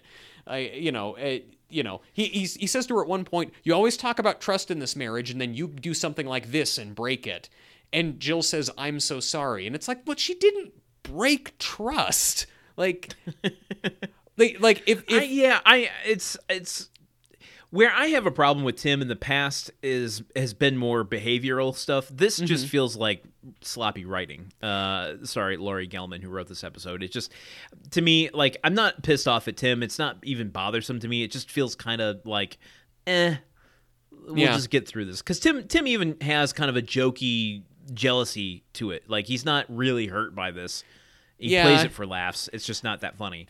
Yeah, and that's the. Th- and maybe that's part of what irks me about it, eh, harkening back to other Tim interactions where it feels like he avoids every serious topic by turning it into kind of a mean spirited joke. Like, this is clearly important to Jill, and the way Patricia Richardson is playing this is she is, like, very torn up over it and very anxious and guilty, and that if, if, you know, it, a it's hard to tell if Tim is being serious or joking, but then also if he's joking with her and playing with her at this point, kind of a dick move. Like, Yeah, you know, like she. is. I think the first thing be like, "Hey, a strange man forced a kiss on you in the car. How you doing, hun? You feeling okay?" Like I, Yeah. I don't. I guess she just said he came on to me. She doesn't say the detail. This is just. I don't know. It is. It's just. It's. It's. I don't know. One of the least interesting ways they could have gone with this episode, and it just kind of like f- falls, you know, out of memory the second that it is over. Um, where you know, like, I not every episode has to be a very special episode, but like, what's the what's the better episode? What's the like Randy's cancer episode of Jill having this experience and bringing out her, you know, um, it, having to really deal with that between you and your marriage would be very interesting. I think that the the Randy's cancer episode of this is he kisses her way early on in the episode, and she doesn't necessarily push him away, but she like she doesn't 100% not like it. Like she doesn't push him away. She kind of kisses Yeah. back. It's like no wait, we can't do this. But then he- Or it it, it, goes a little more, you know, uh, uh, for lack of a better word, and I don't say it lightly, but a little more assaulty. Um, and she has to grapple with that, you know, and then what kind of, you know, guilt does Tim have to deal with for bringing him into her life and like all kinds of stuff could, interesting stuff could come from that. I mean that yeah, interesting stuff could come from that. Yours yours took it in a in a way way more heavy, very special direction than, than Well, that, than that's why I said. Randy's cancer episode. I guess so. I guess Randy's not cancer not Brad's us- pot Anders. Yes, episode. okay. The, the levels of specialdom are are, are Yeah. varied. Um, Yes. Yeah, uh, yeah. I don't know. It, it just this whole thing really at the end of the day, it's just satellite on a hot Tim's roof all over again. The fourth episode of the first season where. Yes. I, you know, Tim is incensed that Jill would be spending the afternoon with a man who supposedly wants to help her with her resume, and then it turns out, yes, men and women can't be friends. He only wants to come on to Jill, It- and it's just kind of that same thing. It's just like, Yep. uh, Jill and this dude having kind of flirty banter, and Tim is clowning around.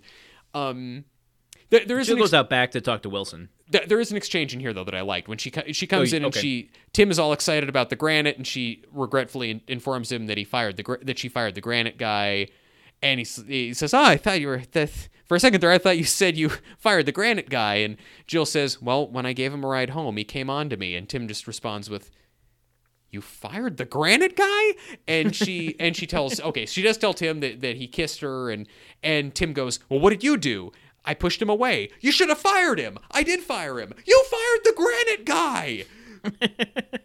Which is kind of almost a, like I could see Jerry and George yelling that at each other on Seinfeld. you fired the granite guy, Jerry. Uh, I want to see a family sitcom starring them. I, you know what? Jo- What, what's Jerry- an odd couple?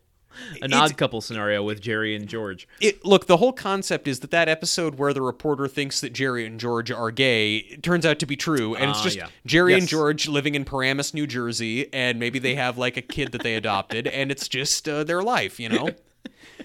Perfect. yes. Uh, okay, but that's that's all I that's all I got.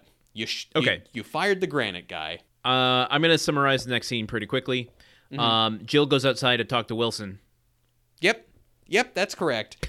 Out back, uh, Jill. I like it. What I like about this scene is that we just come to Wilson and Jill. They're both on Wilson's side of the fence, and Jill is helping Wilson build an igloo in the snow.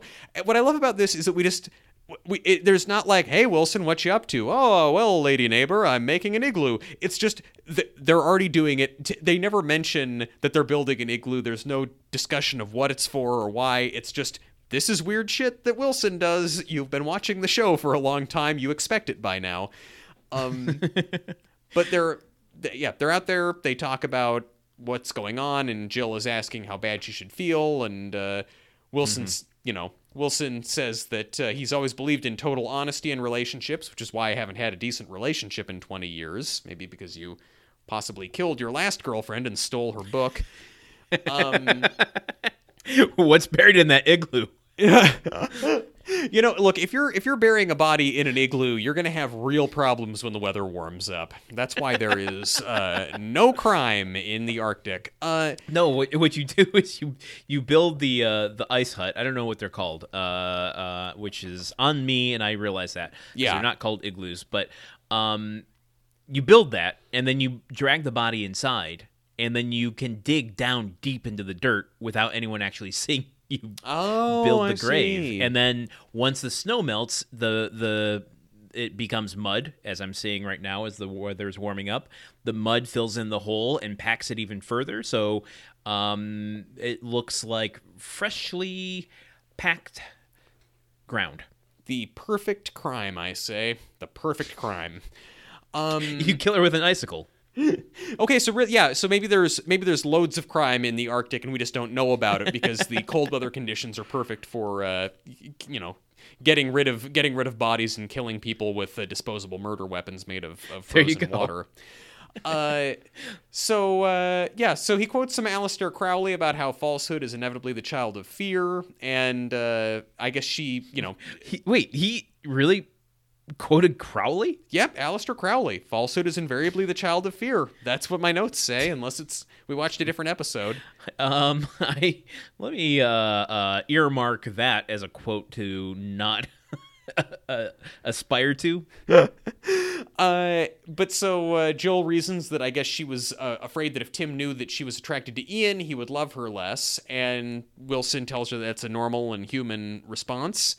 And uh, and then uh, Jill just wishes that she could be more honest with Tim, and Wilson recommends that she try. So uh, and Jill says. Jill says, "Well, yeah, when it comes to the big stuff, Tim doesn't keep any secrets from me." And Wilson says, "Or me." Um, Now I have to ask: Do you think Wilson was a member of uh, uh, Thelema? Is that how you pronounce it? Uh, the the cult that Crowley did out in uh, uh, what was it? Sicily? I can't remember where where he had his whole commune. Uh, you know, I think that I think that Wilson, if he was not himself a member, one of his family members was a member, and Wilson now has all of the artifacts of it. He probably has to fight Indiana Jones types on a regular basis to keep those artifacts protected. Uh, But does he do like sex rituals to to reach that higher plane of communication with divine beings? I mean, he said he hasn't had a decent relationship in 20 years, and I feel like ritualized uh, sexual, uh, act, you know, things kind of may have a Whoa, negative whoa, whoa. impact on that. Is this how Judith died? I mean, killed her during some sort of sex witch ritual. dude uh, dude come on man we're not doing a true crime podcast here we can't we we can't we we can't be, I think he's leaving us the clues. wait and he is he he is building an igloo i mean he's basically the snowman and and i guess that makes us mr police oh my god. um so uh, yeah but it's so yeah the whole the whole scene is just basically like maybe you should tell the truth to your husband and feel okay about it and jill learns that that's okay to do so Which she knew all along. Yeah i mean yeah it's psychology 101 Isn't that what oh she did in the previous scene? I mean, basically, yeah. She just goes back and talks to Tim about the same thing a second time. I mean, eh, I guess we really didn't like this, is- episode that much. this This, is a- it's kind of weak. I mean, it's not an offensive episode. It's just not a very good one. Yeah, it's like know? yeah. Nothing in this pissed me off. It just it's just not good. Just yeah, it just feels kind of lazy. Um, she goes back in to talk to Tim, uh, and she apologizes. They kind of talk about attraction outside of marriage that they don't act on it, um, and uh, he asks her a, a, a hypothetical Um, if you weren't in the marriage, if you weren't married to me, who would you, um, whose buns would you want forever, his or mine? And she has him bend over and says, "You, Tim. I want, I want you." No ifs, ands, or buts about it. Um. Also, a good title for the episode. Yeah, yeah, I know, I know. Someone should have suggested that. I wonder who. Um, Ti- That's right. Tim, I forgot you did. I so th- this actually I just was saying this episode didn't piss me off. This scene kind of did because uh you know Jill goes in and is talking to Tim who is still being sullen and says that she wants to have a trusting marriage and be more honest. And Tim asks, "Well, were you ever attracted to Ian?" And Jill says, "Yes, but never attracted enough to put the put our marriage in jeopardy." And Tim again sullenly goes, "But you're still attracted to him." And that made me mad because uh, Tim goes to work every day on a show like that is co-hosted by a woman wearing a push-up bra and a very tight Yeah. shirt, and it's like you can't. You cannot, with a straight face, Tim, suggest that you are not attracted, like that it's somehow wrong to have physical attraction to other people Well, that you don't act on. she is, puts that to him explicitly and says, "You're saying there's not someone that you're attracted to that we know." Yeah. And he calls out Patty, I, her best I- friend. I did really like the exchange they have there too, where she says, "Come on, Tim. There must be someone we know you're attracted to." No. Come on, Tim. Maybe. Who? Patty. Patty. Like it just it goes so. It's like Tim doesn't want to engage, but he's answering these questions very rapidly and just like, no. Who? Patty. Pat- It's it's funny. It is, and Patty's cute. I don't blame him. Oh yeah, of course, but I, I don't know. There, there did feel something a little like I, I don't know, like Jill's. I I don't know. Maybe maybe it's in the gender thing. Like to me, Jill isn't harboring this, you know, uh, lustful crush on this guy. Like she had the moment in the gym when it happened, and you know maybe lingering fumes of that have occurred since then. But like to my mind, he's out of sight, out of mind until he comes back in this episode. Where when Tim answers, it's just like, oh, he he he knew the answer to that question. so like, it just felt a little skeevier. I don't know. I didn't like it. True, it is. Yeah, it is like something he had he had on tap and was ready to ready to talk about. Like he'd given this a lot of thought before. Private thought. Yeah, yeah, you know, during those during those long showers before and after Oh work. boy. Oh god. Oh god, horny police. just thinking of American Beauty all of a sudden. Ugh. Um, a thing a thing no one has said in at least 10 years, maybe 15. Oh yeah, I just like to sit and reflect on American Beauty, a movie that has held up very well and was super deserving of all the hype that it got. oh dear lord. Why do they kiss? Okay, because this is the the big audience reaction. Mm-hmm. Sexy kissing. Like Sexy kissing. Well, yeah, like it, it- all that all that matters, she says to him, is that is that they're committed to each other, and they seal that with some sexy kissing. And yeah, I, I mean, I don't know. I, I think they're sexy kissing because the episode's almost over, and that's how you got to end it. But it's it's the audience reaction to the kiss that was like, Oh, like woo! Eh, eh, yeah. I mean, it was like they thought they were. it almost sounded like they thought they were going to see more. Like this is going to go somewhere. I mean, well, they wouldn't be wrong to think that they might. I mean, the show has a long history of of Tim and Jill starting something at the end of the episode, which yeah, and but it even fades if- out. Yeah, but I mean, yeah, but it usually fades out on like her pulling him down to the floor or something. Like that still counts as more. Like you know, when they say more, I'm not talking about nudity. I'm just talking about you know a little more. Just kneeling down next to the fireplace. Yeah, that seems to be the we're about to have sex place in the show. yeah. As the boys get older and spend more time outside the house, they don't need to use their hidden fuck spots anymore. They can do it out in the open. I, I want just. how do we get that out of our show? Can you go back to season one and just edit out all mentions of fuck spots? Yeah, yeah, Landon. I'll just I'll just embark on a multi-year project to dehornify grunt work. I'll I'll get right on that as soon as we're done here today. um, do you have more for Yeah. this scene? Do you want to sting it No, out? I, I have. I my last note was tiny tool time. so I haven't had anything to say for a long time. I, look, we we haven't had anything to say for since we started the podcast years and years ago, so it's it's nothing out of the ordinary here. So the stinger is actually the best part of the episode and something that I wish that they would run with more. We get an Annie Hall style scene where Tim answers the door and it's Ian. And oh yes, I forgot they about the scene. communicate. They Tim grunts at Ian, and Ian awkwardly grunts back at Tim, and we have subtitled their conversation where Ian is explaining that I just came by to pick up my tools. Tim hands it over, and then Ian grunts something about how I'm sorry for what happened with your wife. It wasn't my place. And Tim accepts and then reveals after closing the door that he's stolen one of Ian's chisels. Um, but I. I loved this. I, I, I thought this was so funny, and I uh, I, I don't know. I, I thought it was just really good. No, this was a, a great uh, a great scene, great gimmick for a scene. Um, I did not envy you one bit. No, in terms of counting grunts, watched it a lot. It gets very very confusing. Yes. Not only are there grunts blending into grunts so that you don't know if they are starting and stopping, but then there is audience laughing over them. Yes. At certain points, the music uh, swells in before he's done grunting.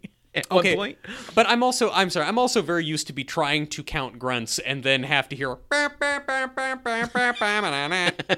that Okay. that fucking music cue specifically has drowned out so many grunts I'm trying to count over the years.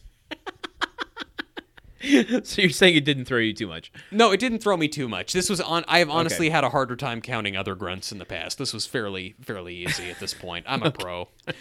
Um Uh, interesting. Yeah, no, I like the scene quite a bit. Um, uh, it, but it, it feels I don't know, like eh, I don't know. They they just have done so far away with the grunting that it doesn't. I don't know. I it just I like the scene in and of itself, but uh, fitting into the episode, like there's nothing for me to see Tim and Ian have to like repair their friendship. Like why why do we have to see it? It just it feels superfluous to me. I I don't know what I guess what I liked about it, in as much as this show interrogates masculinity and relationships between men, I liked the way that I, I a I liked the way that Ian was grunting. Uh, The, the actor, the guy who plays Ian, he's from Dukes of Hazzard. His name Yeah, Tom Wopat. T- Tom Wopat. Wopat. To- Tom Woppet. Yeah, yeah, yeah. Tom Tom Muppet. Um, I thought that I thought like I really liked Tom Woppet's performance of his grunts and like kind of like. Sh- like he's convey both actors are conveying so much with their faces and their eyes in this Yeah. scene. It's almost like a theater school acting exercise or something. But like the kind of what what the, that'd be the fucking worst Meisner exercise in the world is just grunting back and forth at each other. But what I like is that Tom Wopat isn't even really he's not trying to mimic Tim Allen's grunts. He's kind of Right. saying like, I um uh, the uh hmm over there.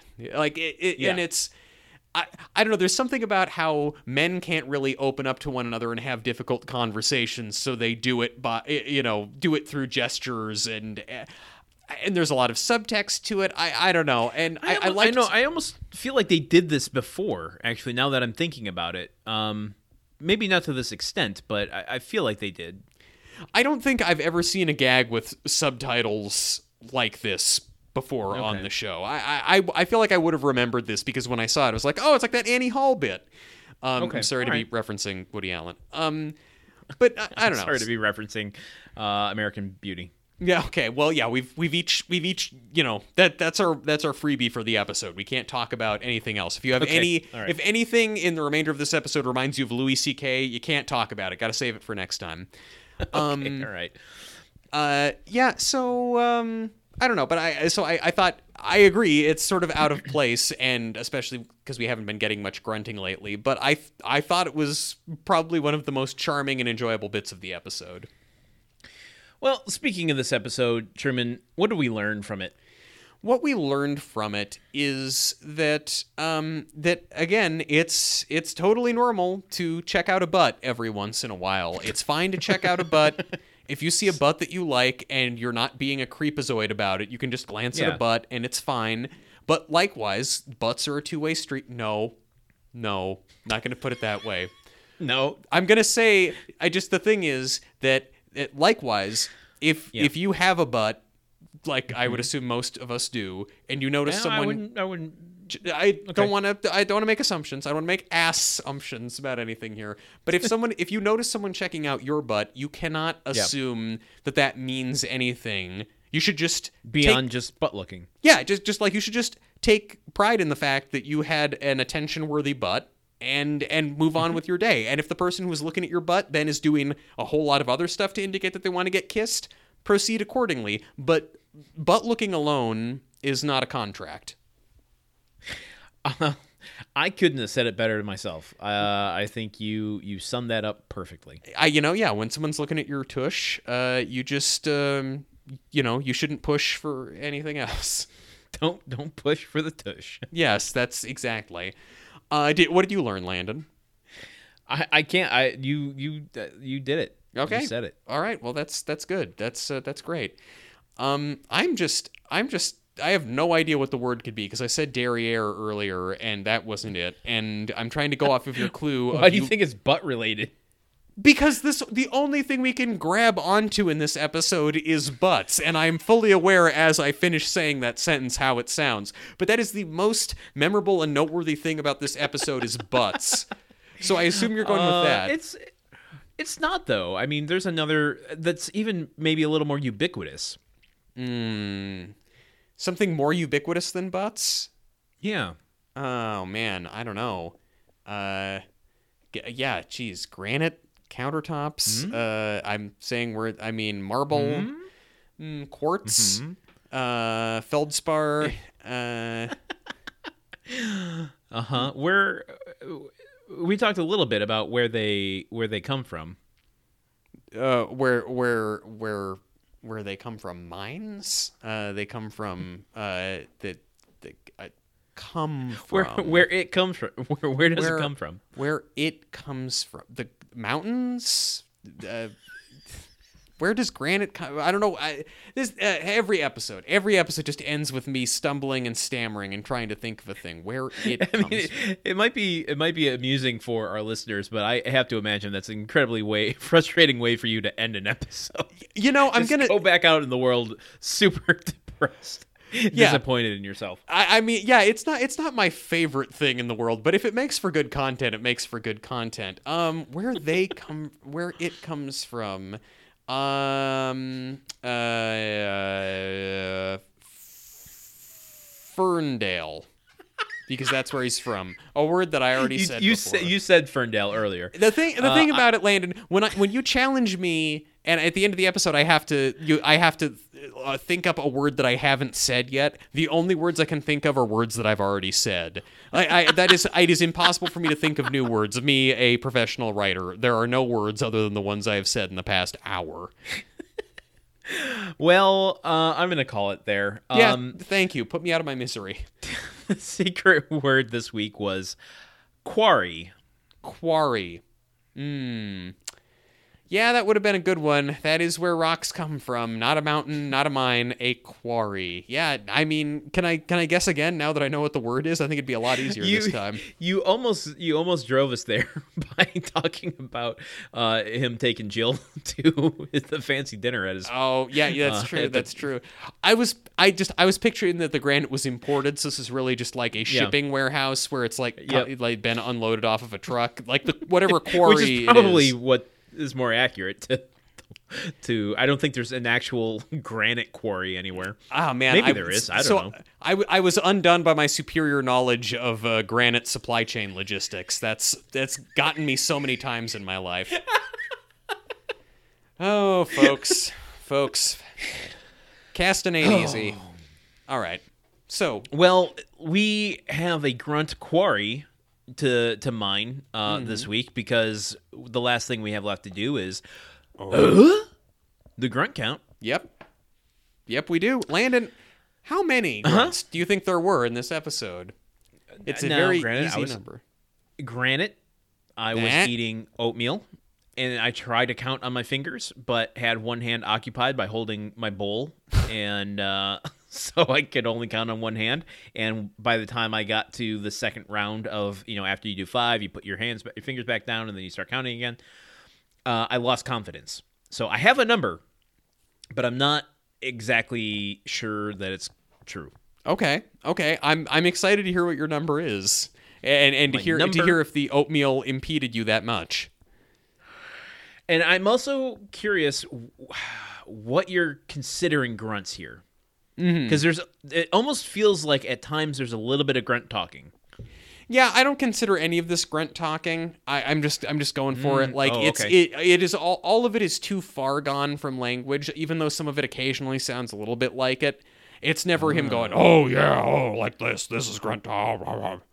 Yeah, Okay, oh yeah, I- pretty good. Yeah. I'm gonna I'm gonna talk through my answer and I'm gonna tell you what I had, but I'm I'm changing it. So the number I'm about to say is not my final answer. Okay, okay, great, Landon. Way to go. Okay, all right. So the number I had was eight, All right. and I'm changing it now. Okay. Um, I'm going to say because he he starts with a with a big old classic grunt cluster of 5 mm-hmm. and I know he ends the episode with 3 Mm-hmm. How many are in between those two? It's like a story problem. I'm gonna go ahead and say that there's at least um I'm gonna go final answer is uh Oh my fucking god. Now of all times. I'm going to at the say end of the goddamn son of a 11. bitching episode. 11 grunts in that final bit.